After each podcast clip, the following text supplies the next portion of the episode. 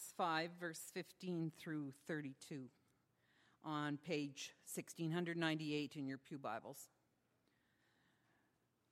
As a result, people brought the sick people into the streets and laid them on beds and mats so that at least Peter's shadow might fall on some of them as he passed by. Crowds gathered also from the towns around Jerusalem, bringing their sick and those tormented by evil spirits, and all of them were healed. When the high priest and all of his associates, who were members of the party of the Sadducees, were filled with jealousy, they arrested the apostles and put them in a public jail. But during the night, an angel of the Lord opened the doors of the jail and brought them out. Go, stand in the temple courts, he said, and tell the people the full message of this new life. At daybreak, they entered the temple courts, and as they had been told, and began to teach the people. When the high priest and his associates arrived, they called together the Sanhedrin, the full assembly of the elders of Israel, and sent to the jail for the apostles. But on arriving at the jail, the officers did not find them there. So they went back and reported We found the jail securely locked, with the guards standing at the doors. But when we opened them, we found no one inside. On hearing this report, the captain of the temple guard and the chief priests were puzzled, wondering what would come of this. Then someone came and said, Look, the men you put in jail are standing in the temple courts teaching the people. At that, the captain went with his officers and brought the apostles. They did not use force because they feared that the people would stone them. Having brought the apostles, they made them appear before the Sanhedrin to be questioned by the high priest. We gave you strict orders not to teach in the name in this name, he said. Yet you have filled Jerusalem with your teaching and are determined to make us guilty of this man's blood. Peter and the other apostles replied, We must obey God rather than men. The God of our fathers raised Jesus from the dead, whom you had killed by hanging him on a tree. God exalted him to his own right hand as Prince and Savior that he might give repentance and forgiveness of sins to Israel. We are witnesses of these things, and so is the Holy Spirit, whom God has given to those who obey him. So far, the reading.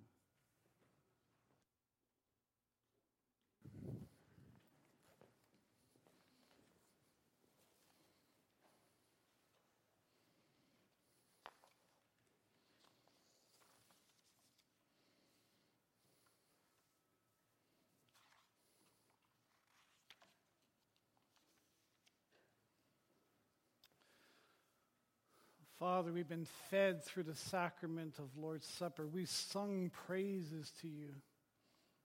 We've turned to Scripture to, to hear more of your story. And Lord, I pray that all these things may sink deep into our hearts and souls and minds to shape us and form us more and more into who you've created us to be. And I pray that the words which shall now be spoken May they be your words and not mine. Pray this in the name of Jesus, our Lord and Savior. Amen.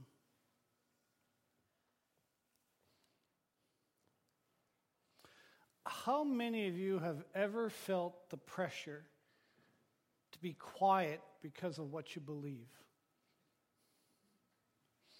Okay, I see hands here and there.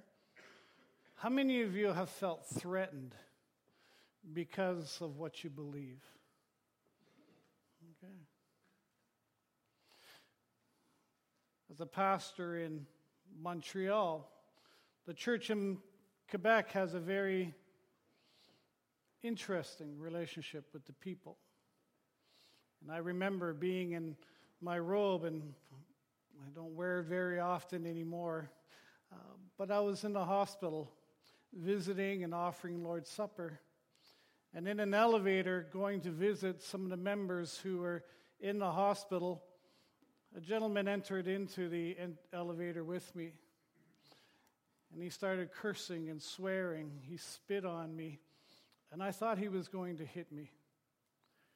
All because he had been abused by a priest when he was a child. So he turned against God And he believed that society had no place for any kind of God or faith. Now, here in Lacombe in Alberta, we don't feel or experience persecution. We may feel pressure to be quiet about what we believe, but we don't feel true persecution for the most part. At least not persecution like much of the church and rest of the world often experiences. And I've heard some people in the church in North America say some pretty strange things. I've had people come up to me and actually say, I wish the church here was being persecuted like it is in other places, like in Syria or Egypt or, or in any other part of the world. And, and, and I scratch my head a little bit and then I hear other people say, I wish the church was more like the church in Acts chapter 2. And, and they're referring to the end of chapter 2, where everybody's eating together and they're helping each other out and they're worshiping every day, and, and everything is really good. But I do wonder if they read past chapter 2. Because the church in the New Testament is mostly a church under pressure. It's a church under pressure to be quiet, to keep faith private, and to don't stir any waters. And those who did stir the waters often paid a price.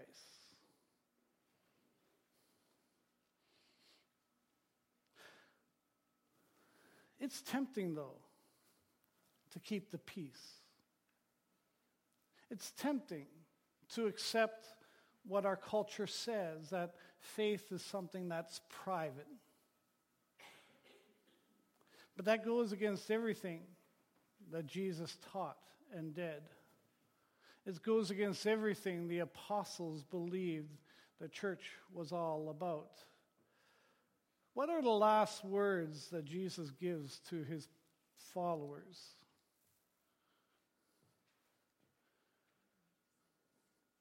Go and make disciples. Is that something that's done quietly?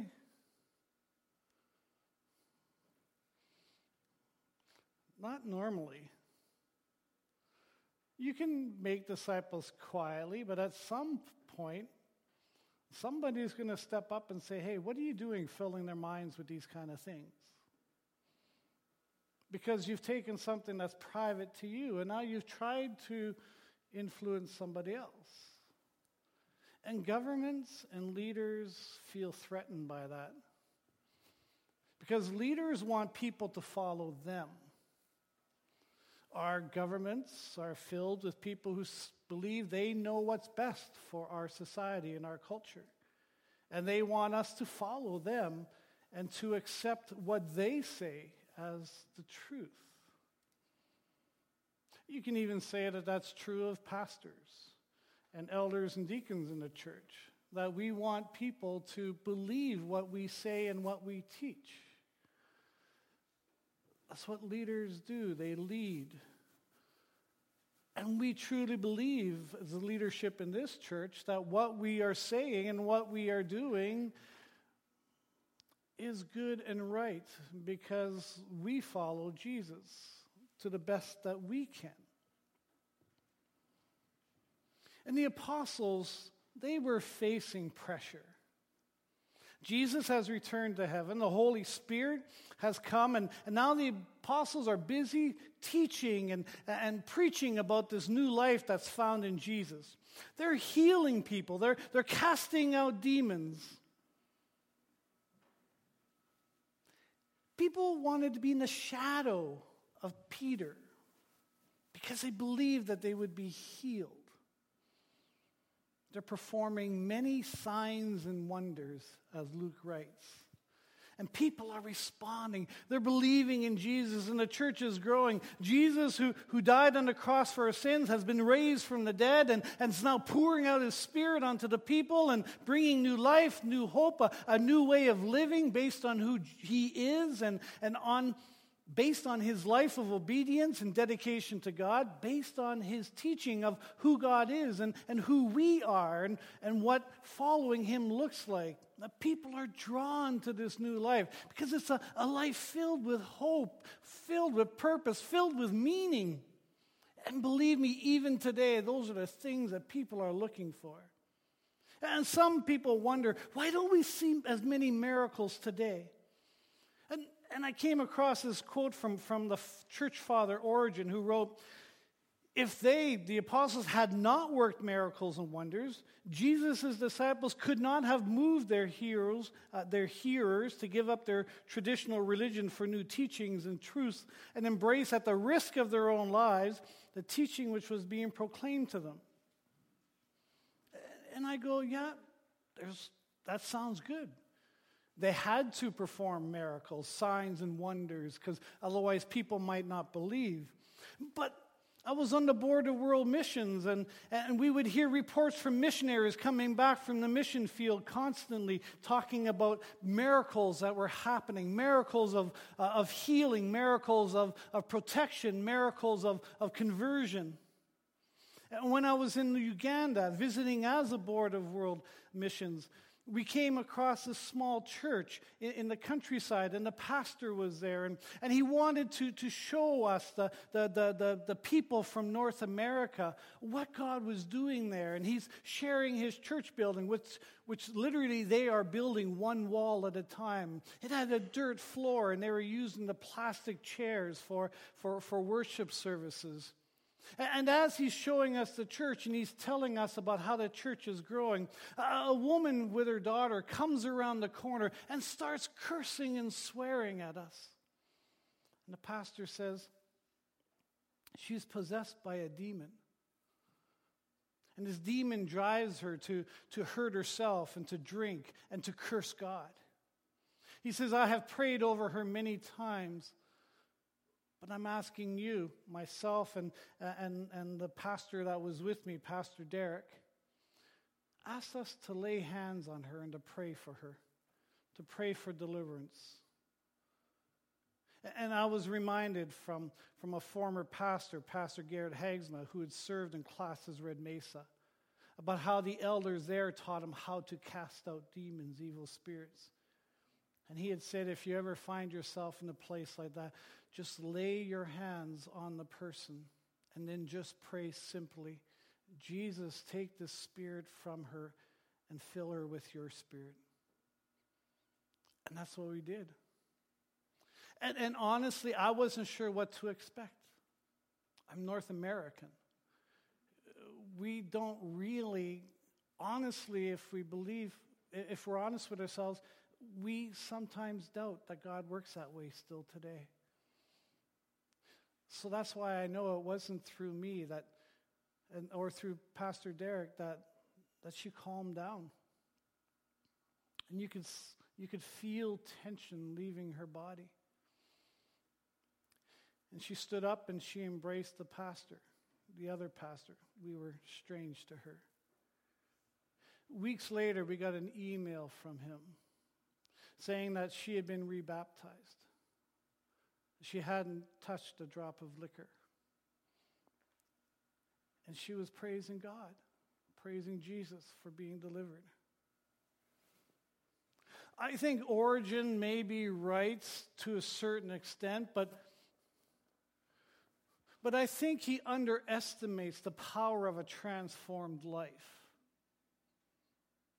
When Joyce and I, before we took this journey in the ministry, we were still living in Thunder Bay. One of our neighbors had a friend of hers visit and, and stay, and, and she was traveling in, a, in an RV and with her young son. And they had a fight, and, and, and our, our neighbor kicked her out because he, she didn't trust her.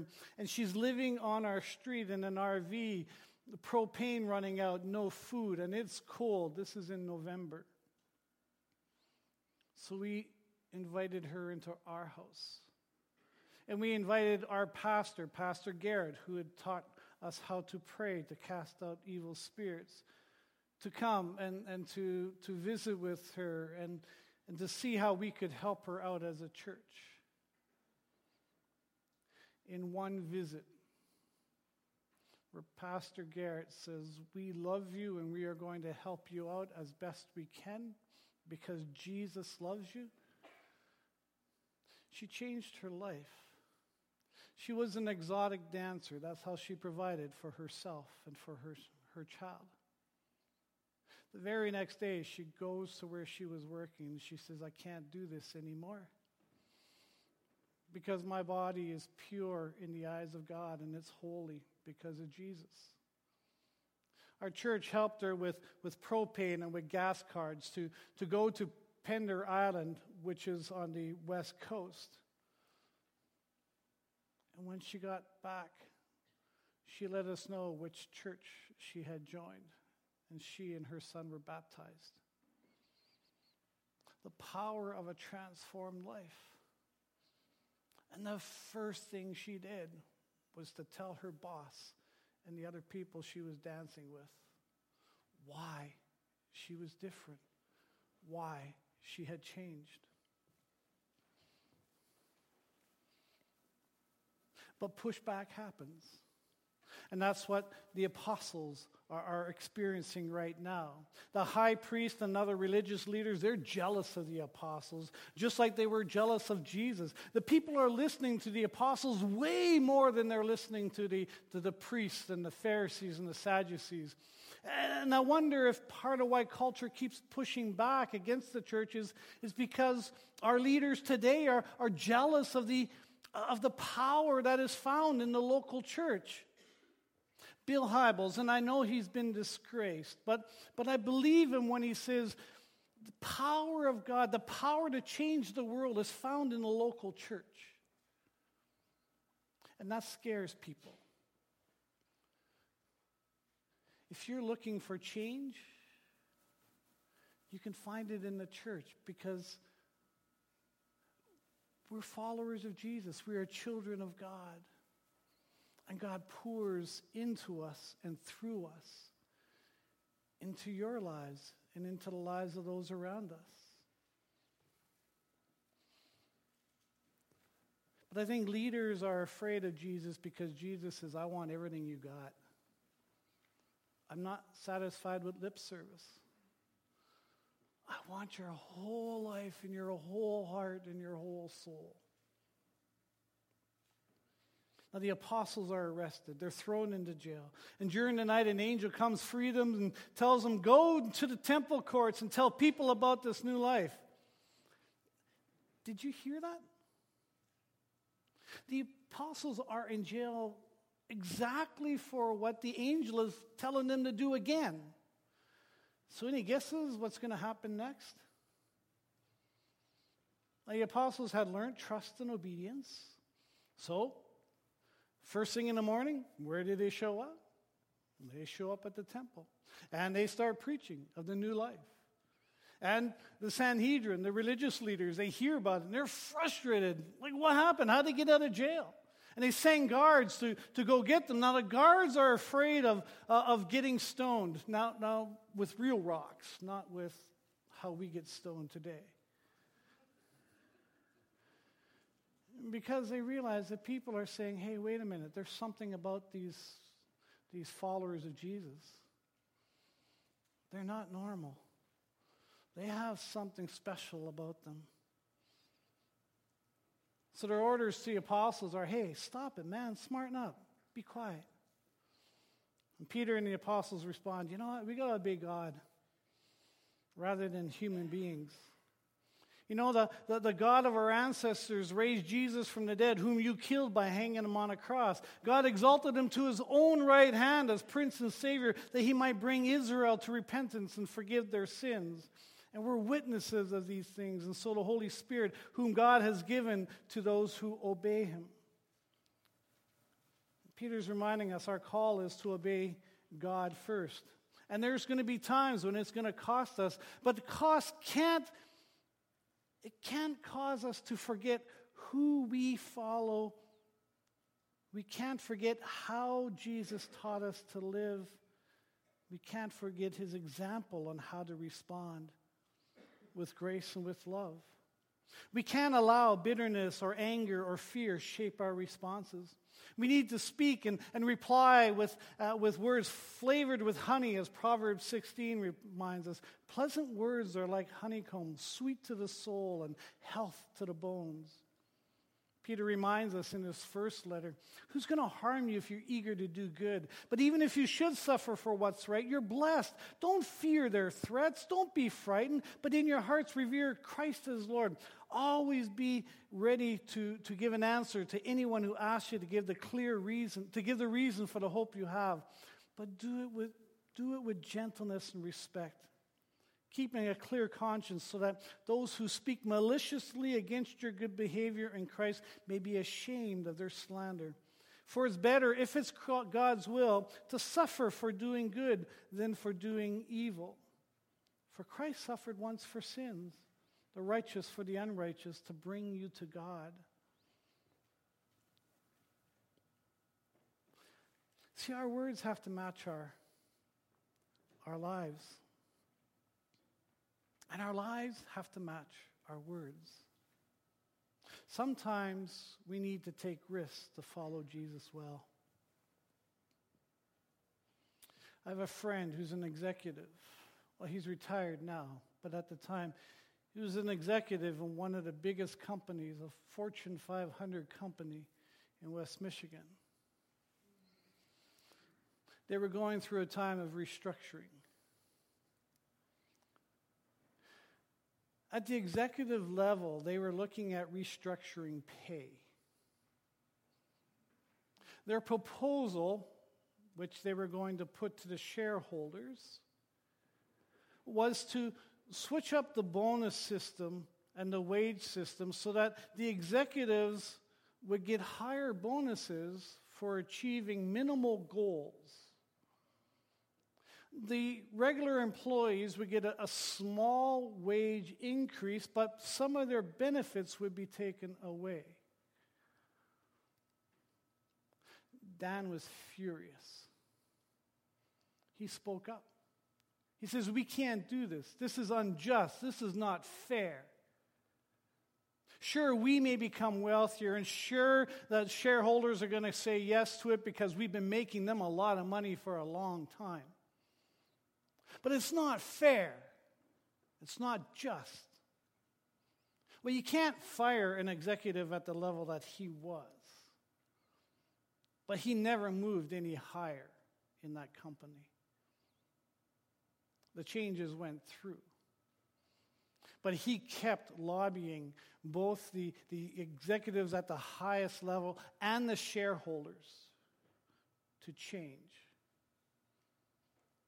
He said, We can't be people like this. We need to have morals and values. For Dan, his faith shaped how he was an executive.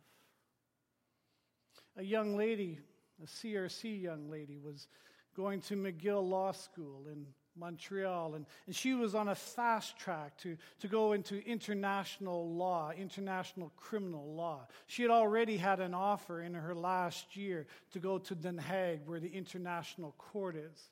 She was on this track that was just shining. And we sat down for coffee. She says, I'm not sure. I can become rich and powerful and influential. My name can be on the lips of lawyers and courts all around this world. I can become a really important person. What do you think? What am I going to say? I'm a pastor of a small church in Montreal. So I asked her, Where's your heart at? What causes you to get up in the morning? And I said, maybe try doing some pro bono work. So she said, okay. So she got hooked up with a woman's shelter in downtown Montreal. And she saw how the best lawyers were the ones who were working against these abused women. And she says, I can't stand that. So she switched. In her final year in law school, she said, I'm going into family law. Right now, she's in a small law firm in Toronto. She says, It's kind of hard to make ends meet sometimes. Rent's a little expensive. But she says, I get up every morning knowing I'm going to make a difference. I am going to help some family make it through some really rough times. I am going to protect certain women and children from abuse. And I can have an influence in the laws that are being made in Ontario.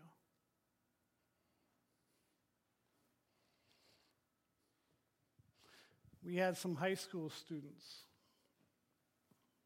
Because again, high school students, you can make a difference as well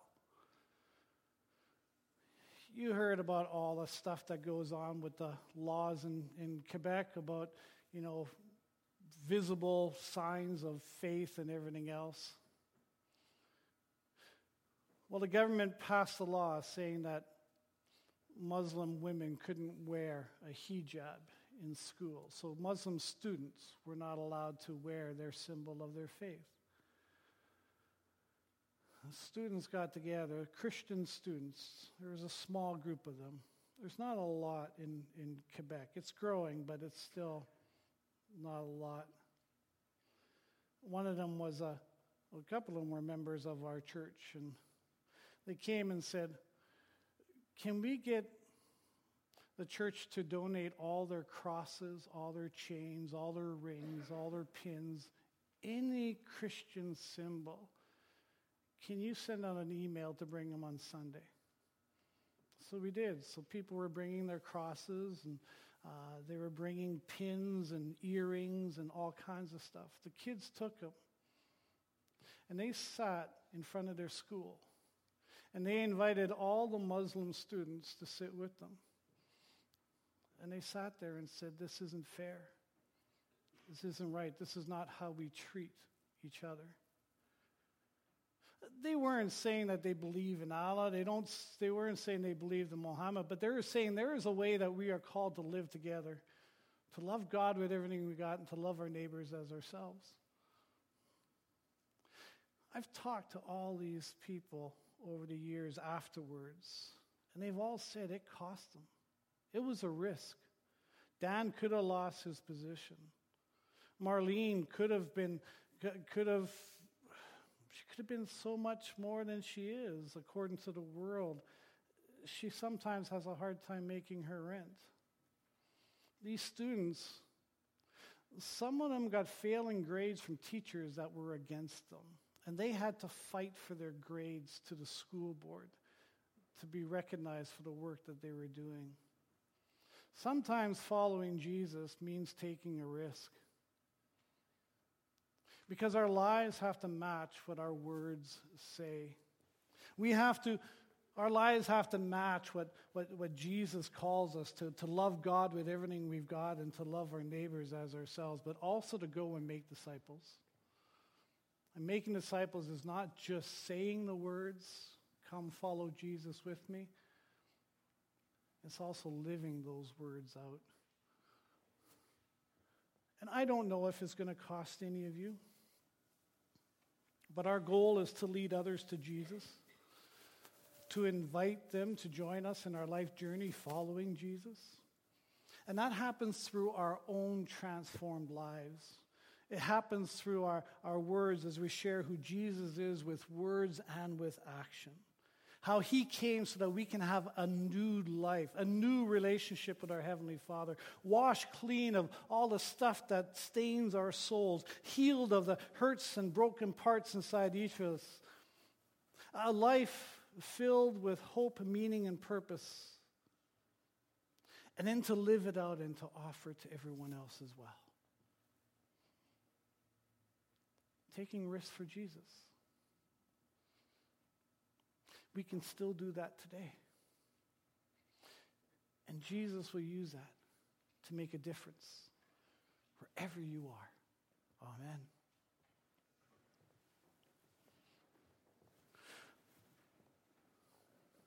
Lord, you never said that it was going to be safe to follow you. We've been warned that we'll be mocked and persecuted. Some followers of yours even give up their lives. But Lord, it's through transformed lives, it's through that commitment to you that, that our lives become a powerful witness. And Lord, there is something about suffering for you that makes us stronger in our faith as well. So, Lord, maybe we, may we be willing to take risks for you. May our words and our lives match together so that we may look more and more like you. Amen.